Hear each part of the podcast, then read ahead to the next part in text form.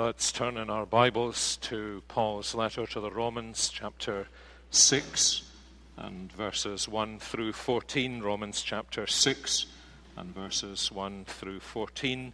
You'll find the passage on page 942. And we come again to this section of Romans after a break of some four or five weeks. And I want to read in again from Romans chapter 6, verse 1. Remind ourselves that Paul had ended chapter 5 with this statement about the way in which the increase of man's sin has, in fact, uh, received the response of the increase of God's grace. Verse 20, where sin increased, grace abounded all the more. And this raises the question, beginning of chapter 6 what shall we say then? Are we to continue in sin that grace may abound? By no means. How can we who died to sin still live in it? Do you not know that all of us who have been baptized into Christ Jesus were baptized into his death? We were buried, therefore, with him by baptism into death in order that just as Christ was raised from the dead by the glory of the Father, we too might walk in newness of life. For if we have been united with him in a death like his, we shall certainly be united with him in a resurrection like his. We know that our old man was crucified with him in order that the body of sin might be brought to nothing so that we should no longer be enslaved to sin. For one who has died has been set free from sin. Now, if we have died with Christ, we believe that we will also live with him. We know that Christ, being raised from the dead, will never die again. Death no longer has dominion over him. For the death he died, he died to sin once for all but the life he lives, he lives to God. So, you also must consider yourselves dead to sin and alive to God in Christ Jesus. Let not sin therefore reign in your mortal bodies to make you obey their passions. Do not present your members, that's the members of your body, to sin as instruments for righteous, for unrighteousness but present yourselves to God as those who have been brought from death to life, and your members to God as instruments for righteousness. For sin will have no dominion over you, since you are not under law, but under grace. We're coming this evening to the last few verses of this section in Romans 6, which some of you will remember uh, we were considering, I think, five or six Sunday evenings ago. And actually, it provides us, as I hinted this morning, with an excellent point to re enter Paul's letter to the Romans. Right at the very beginning, we said that studying Romans was the spiritual equivalent of climbing Mount Everest. And at least as I gather, if you're going to climb Mount Everest, you don't just put on your rucksack one day and keep climbing.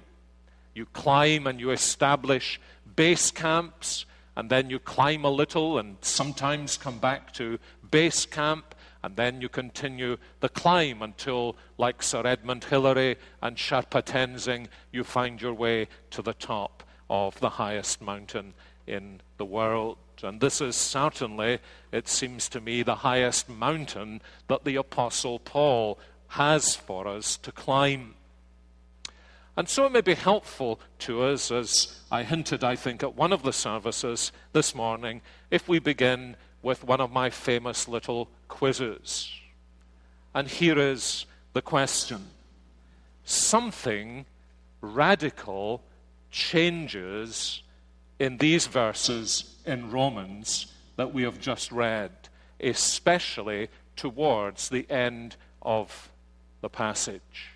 Something radically new happens. Something that has not happened thus far in five chapters and the opening verses of Romans chapter 6. And my question in the quiz is what is this dramatic change that takes place near the end of this section?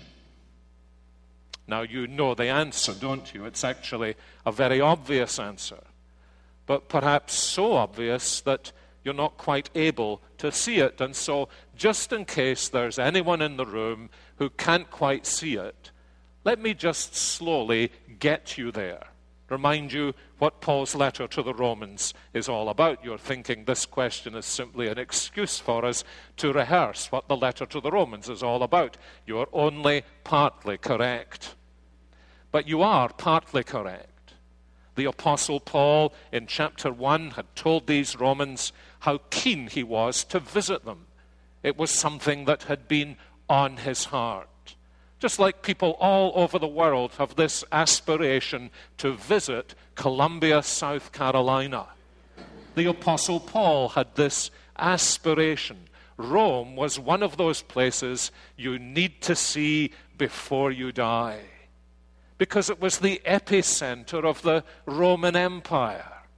And Paul knew that the gospel had not only penetrated into Rome, he knew that the gospel had actually penetrated into the imperial household. And naturally, as a man whose passion to see the gospel spread. He was concerned not only to see how it spread geographically, but how it spread into the very heart of the Roman Empire and to see what God was doing there in Rome. And he was concerned to do this, but he had often been hindered. But now he, has, he feels he has fulfilled the mission mandate that God had given to him through the church at Antioch when they had sent him out as their apostle. And he's now looking westwards to Spain, as he tells us towards the end of the letter to the Romans in chapter 15. And this amazing little man who has been all round the Mediterranean area and has seen his ministry fulfilled there and churches planted where they hadn't been planted. He's now looking westwards to what, in some senses, must have been for him virtually the end of the world. And he wants to take the gospel as far as Spain. And his plan is this as he goes to Spain, he's going to go to Spain through Italy. And he gives them a little hint, a gentle hint, but it's a real hint. I want to come to you in the fullness of the gospel. And he tells them this only towards the end of the letter. It's short, like your mother writing to you, all these interesting things. And then at the end of the letter, she says, Now remember, remember this. Paul says, I hope that you will send me on my way. Just a very gentle way of saying, I hope you'll be with me. I hope you become my second Antioch and, and be partners in the gospel as the gospel goes to Spain. But he's never been in Rome. Most of the Roman believers have never met him. They've heard all kinds of rumors about him. And one of the rumors they've heard about him is that he actually distorts the gospel. I wonder if you knew that. The Apostle Paul was accused of distorting the gospel. And one of the ways in which he was accused of distorting the gospel was by preaching too much about the grace of God. And people were saying, if you, if you preach that God's saving grace is so free, some of those who'd been brought up in the Jewish community were saying it if you preach that the gospel is so free that you don't need to be circumcised, you don't need to keep the food laws, if you keep preaching that freeness in God's grace, people will begin to say, Well, I believe in the grace of God, and they'll go on and live any way they want. And so there were those who were anxious that the Apostle Paul was distorting the gospel. And so one of the things he has to do and he uses a phrase to describe it twice, and once in chapter 2, then almost at the end of the letter in chapter 16. He expounds to the Romans what he calls my gospel. This is the gospel that I preach. And its theme, as we've seen in chapter 1, verses 16 to 17, is the saving power of God. I want to go to Rome to be with you to preach the gospel because I'm not ashamed of it. Because the gospel is the saving, transforming power of God. And the reason it is so, he says, is because in the gospel, the righteousness of God is revealed and it is received by faith. And we know that in many ways that simple idea, God's salvation is a manifestation of God's righteousness, is the underlying theme of these 16 chapters. And it gives us a, a, series of pegs on which we can hang everything that Paul says. Chapter 1, verse 18 to 320, he expounds how righteousness is lacking in man. None is righteous. No, not one. We all stand under the judgment and the condemnation of God for our unrighteousness. But the marvel is this that God has provided that righteousness that we lack in Jesus Christ. I have a friend from a former congregation I served, which gives you the chance to guess one out of two. And uh, he was a drug addict, and he was marvelously converted. He used to say to me, half jokingly, I thought it was half joking, I think he was dead serious. Big man, he would say, I'm going to take your job one day. And sure enough, he's become a preacher of the gospel. One of the things I remember hearing him on an occasion say is this If you are dirty and you are going to become clean, something else needs to become dirty. If you are dirty and you are going to become clean, something else needs to become dirty. That's what happens when you wash your hands, isn't it? That's what happens when Duff goes off with Christy and she won't hold hands with him because his hands are dirty. Go and wash your hands. But when he washes his hands, the water will become dirty. Now that's the gospel, isn't it? In order for me to be washed clean, someone else needs to become dirty in order that we might become the righteousness of God, says the apostle in 2 Corinthians 5:21. God made him to be sin, although he knew no sin himself. And so Paul says God has provided the righteousness that we need, not by personal improvement on our part, but by the work of Jesus Christ on our behalf. So the righteousness that's lacking has been provided in Jesus Christ.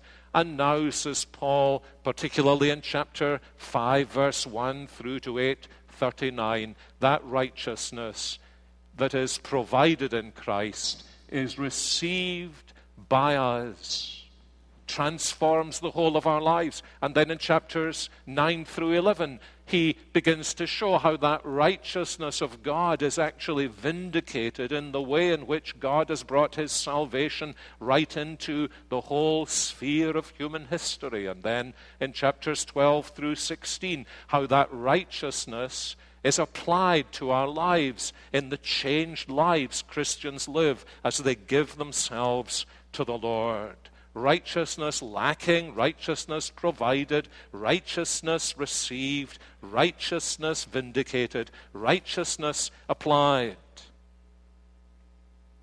Now, back to my question. If that is what Paul is doing in his exposition of the gospel in Romans, now is that enough time for you to think over my question again?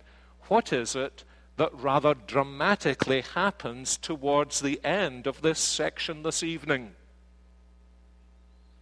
Well, let me give you a clue. This, I think, is sermon number 36 in our Roman series. And there's something in these verses 10 through 14 that hasn't appeared in any of the verses that precede them. I wonder if you've got it. Let me give you the clue in a different form. In the first 149 verses of Romans, if my arithmetic is correct, there is no clear example of this to be found. So, what is it? I wonder if you've spotted it. Answers on a postcard. It's this. In these verses, from verse 10 through verse 14, and he creeps up in it in verse 10, he begins to express it in verse 11, and then he makes it clear in verse 12. This is the first place in the whole of the letter to the Romans where Paul tells the Romans there is something they need to do. Isn't that interesting? That throughout this whole section in Romans, now, for the very first time, Paul, as it were, is taking in a deep breath and he's saying, Now here's what you need to do. And the first thing you need to do, verse 11, is that you must consider yourself to be dead to sin and alive to God in Christ Jesus. Now, that's significant for this reason. Because you don't consider with your hands or with your feet, you consider with your mind. And the apostle is saying that the very first thing I need to do as a Christian believer and all the way through my Christian life, as I try to embrace the truth of the gospel in all its fullness and in all its glory and the marvelous teaching about the Lord Jesus Christ, the first thing I need to do is to think. That's why later on he's going to say in chapter 12 and verses 1 to 2 that the secret of the transformation of a person's life by the gospel lies in the mind, not in the emotions, although it touches them. Not even in the will, by, as it were, clutching our fingers into fists and saying, I will do it. But the key thing lies in the way in which the life is transformed by the renewing of the mind. And when we begin to consider these things, that is to say, when it dawns on us as we meditate on them, as we take these truths of the gospel in, once they begin to weigh on our minds, then they begin to produce imperatives for our lives and they're very radical imperatives. Verse 12, don't let sin reign. Verse 13, don't present your members to sin. And later on, present your members to God as instruments for righteousness. Now, in these few minutes this evening, let me just point up some general considerations that I want to draw from this principle and some particular considerations. General considerations, first of all. It's always valuable for us to do this. Always important for us to see the gospel works in a particular way. And it's not necessarily the way we naturally think. Now, it's interesting how people get that when they become Christians but they sometimes don't get it throughout the whole course of the Christian life. We understood that in order to become Christians, we had to stop our confused thinking about what it meant to be a Christian. Some of us thought if we tried to live a decent enough life, then we would qualify for God's grace. And when we began to grasp the gospel, we grasped, we understood that it's actually the other way around, that the grace of God comes to us freely in Jesus Christ, and that's what changes our lives. But it's amazing how often, as we go on in the Christian life, we go back to the old way of thinking. that now what we do is struggle and try our very best to be pleasing to the Heavenly Father and lose sight of the fact that there is this ocean of grace into which God wants us to sink our lives that will support us in the Christian life. And that's why Paul has gone to great lengths without actually spelling out the principle to demonstrate the principle. And that's how we often learn things. It's one thing for the teacher to put the principle on the board, it's the other thing for, for the principle to come right into the very warp and woof of our thinking. He spent all this time, can you believe it? That if all we'd done had been spell out what the Apostle Paul has said to this point in Romans chapter 6, for 35 sermons you would never have heard me say, Now, here is something you need to do. Isn't that amazing? But you see, there's a tremendously important point to that. And the tremendously important point is that that's how the gospel actually works in our lives. Now, you see, when you grasp this, you begin to see that so much pseudo Christian teaching and so much pseudo Christian writing is actually a thinly disguised form of self help, don't you? It's not the gospel at all. And so Christians are either busy uh, trying to reformulate their lives or they're almost crushed to death because they don't seem to be able to do the things that you need to do. And the reason is, beloved believers, because we put the cart before the horse. And we burden our consciences and others' consciences with all the tricks in the trade about the things that we need to do. Now, dear ones, we're good at doing things. There are two things we're good at we're good about talking, and we're good about doing things. But the thing most of us are not so good at is sinking ourselves down into the comprehended and comprehensive riches of God's grace that sustain the imperatives of the gospel. Now, you see, that's why we stumble and fall so often in the Christian life.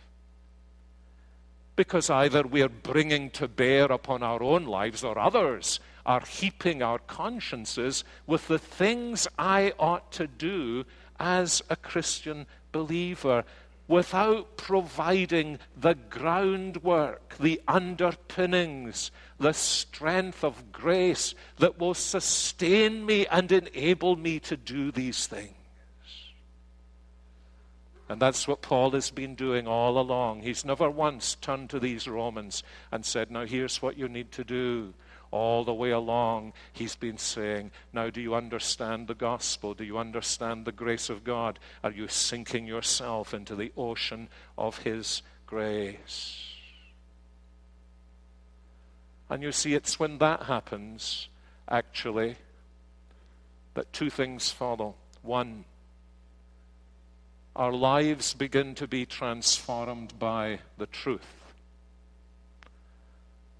And number two, we begin to see that the riches of Christ's grace is able to sustain us in a dark and fallen world in times of weakness and need.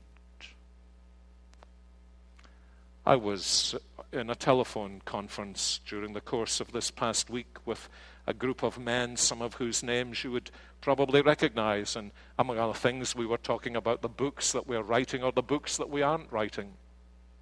One of these friends was Jerry Bridges, who's been here. Many of us have read his books and appreciate him greatly.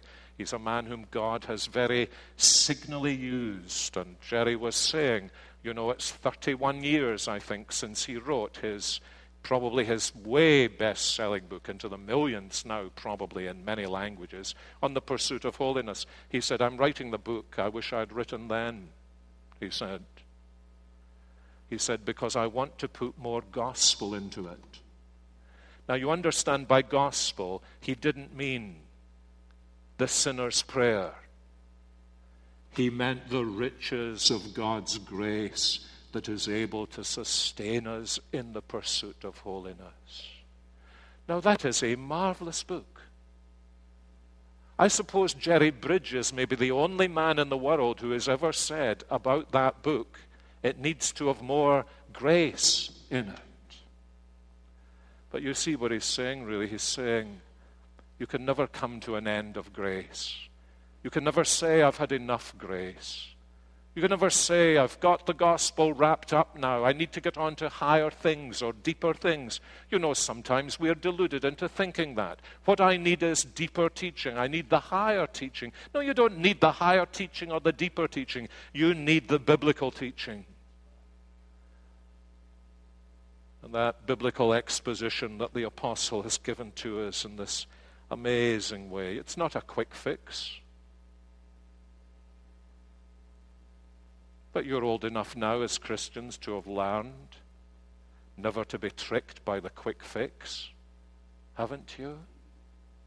But by the truth of the gospel as it transforms your mind and enables you to sink yourself into lavish servings of God's grace in Jesus Christ.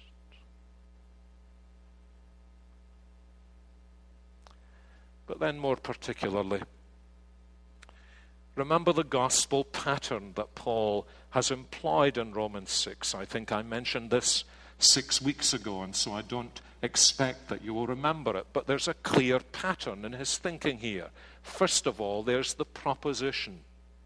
Christian believers who are marked as Christian believers, they've been baptized.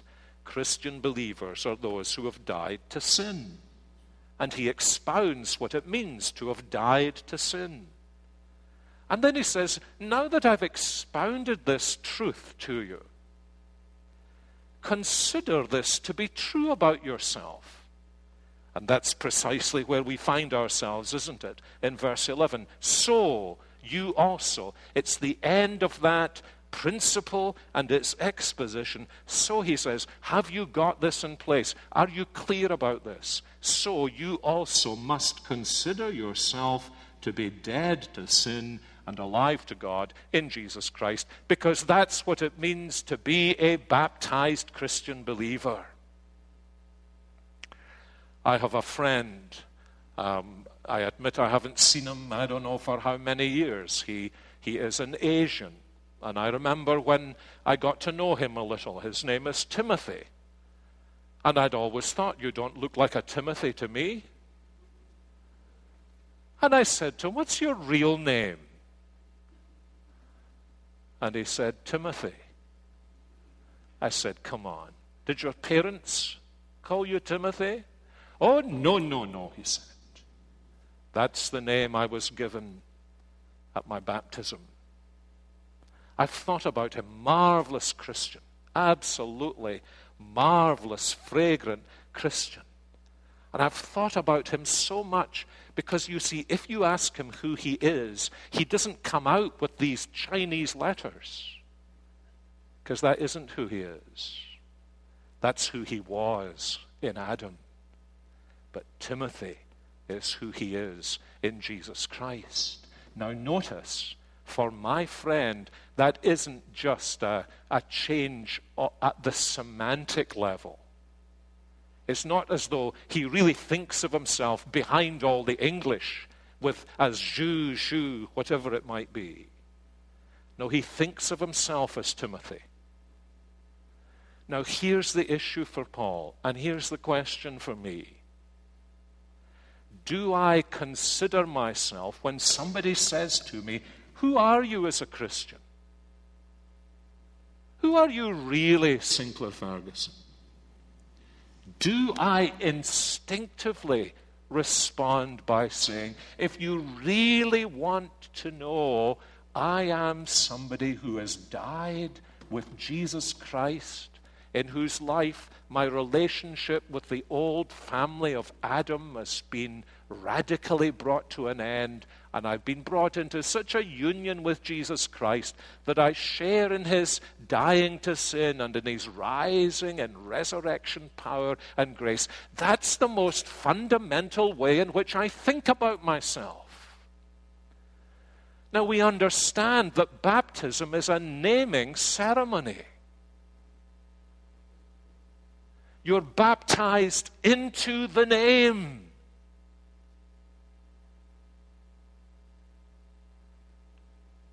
And just as when somebody says to me, Who are you? my instinct at that level is to say, My name is Sinclair Ferguson. The Apostle Paul is saying, Once you have been baptized into Jesus Christ, you need to learn to have the instinct, and you don't get this by any amount of water. Do you? You get this only by considering the truth of the gospel and the truth of God's word that teaches you what has happened to you in Jesus Christ, that's symbolized by baptism that you have this instinct to say the most basic thing about my life is I once was in Adam, I'm now in Christ because I'm somebody. And Paul even uses this kind of language I belong to the category of individual. This is the kind of person I am as a Christian believer. I'm somebody who has died to the old realm of sin, even though I'm still surrounded by sin and sinners. And even although sin is still present in my heart, and I struggle as I overcome that, in some instances, long term addiction to sin. But the basic truth about me is that I've died to the dominion of sin and I've been raised into newness of life. And I'm part of this glorious new creation that God has brought in in Jesus Christ. Now, here are some more questions for us as we come to a close this evening. Are you willing to give time to thinking about this? Do you know many of you who are sitting beside each other are married to each other? Especially the ladies, let me ask you, how many times after you were married, when you were going to write your name, you wrote your maiden name? It took time to get used to your new identity and then to begin to work it out. And maybe one of the ways in which you did that was by fingering your wedding band. And here Paul is saying, think about the significance of your baptism, it will help you. You've died to the old dominion of sin. You're no longer under its authority. You've been set free in Jesus Christ. Yes, sin still dwells in you, but it's no longer your master or your king. Jesus Christ is. It takes time for this to dawn upon me. You don't listen to this once and say, Well, that was a pretty crummy sermon. I didn't get it. Somebody said to me at the church door sometime in June. I think they were I think they were wanting to encourage me that they were really getting into Romans chapter 6. They said, I've just finished reading Dr. Martyn Lloyd Jones' sermons on Romans chapter 6. Now, he has 14 sermons on Romans 6, 1 through 14. That's four and a half months. If you think I preach long sermons, you should have listened to Dr. Martyn Lloyd Jones. Those were hour long sermons. That was 14 hours. Now, when somebody says to you, I've just finished reading Dr. Martyn Lloyd Jones, you can either be very encouraged or you can be very discouraged. I've only preached a, a, a modest three sermons. I think Dr. Lloyd Jones was right. I think it takes most of us four and a half months or more for this to dawn upon us that we've been given a glorious new identity in Jesus Christ. And so I, I need to think this through. I need to work at it. I need to meditate on this passage. I need to say, Lord, Help me clearly to understand what you're saying here, and help me rightly to consider myself as somebody who has died to the dominion of sin and been raised into newness of life, so that that will be part of the way in which I think about my very being and identity in this world. Just as really and truly as when you go throughout the world, you, you think of yourself as an American. And everybody around you who sees you and hears you thinks, there goes another American. I thought that quite frequently when we were in Scotland last month. There goes another American. You see. And as you begin to think about yourself this way, you begin to hold yourself this way. You begin to speak with this accent that you're no longer in the old kingdom, you're in the new kingdom in Jesus Christ. Well, let me ask you a second question. I wonder if you're suffering from an identity crisis, or perhaps even a loss of identity. Back to June, which was the last time we were in these verses, uh, one of the members in our church invited Neil Matthias and Duff James and myself on our day off to go and play golf with him. It happened to be a day when I think it was about 100 degrees. And my recollection is, as the four of us completely dehydrated, had just finished playing, I think, the 16th hole, Duff turned to me. He said, How many shots did you take there? And I turned to him and said, Duff, I don't even know how I got here. and I looked back down the fairway and I thought, How did I get my ball onto this green? I just, I was done in. I could barely remember who I was. Now you see, you can be done in in the Christian life, discouraged by your failure, oppressed by others, feeling you've made a mess of it, struggling. And you need to revisit the truth of the gospel. Actually, I think it was a couple of years ago, I, I, my identity was stolen. But the thing was this I was, I was sent a new, I think it was a bank card. And the first thing I knew I'd been sent a bank card was when I had a letter from the bank saying, Did you make the following purchases? They were all made in rapid succession. Somebody had stolen my bank card even before I had my bank card. Now, that could be true of you too. You didn't even know you were somebody who had died to sin and been raised to newness of life. And your real identity almost stolen, stolen before you knew it. That's why it's so important for us to face downwards into the scriptures. Say to the Lord, Lord, help me to grasp this. Help me to grasp the strength of your grace in Jesus Christ that provides me with such a strong foundation in my new identity in Jesus Christ that I will begin to think of myself as somebody who actually has been so radically transformed that I'm no longer under the dominion of sin. And when Satan comes and whispers, You're just under the dominion of sin like everybody else, I'm able to say to him, On the contrary, baptizatus sum. I'm baptized. And I understand through faith in Jesus Christ all that that baptism symbolized, that I was brought into this new family. And yes, just like a child who's adopted, I struggle with my new identity. I have to work hard at it. And others around me have to work hard. And the Heavenly Father has got to keep speaking to me and keep addressing me through His Word so that I begin to think clearly about who I am in Jesus Christ.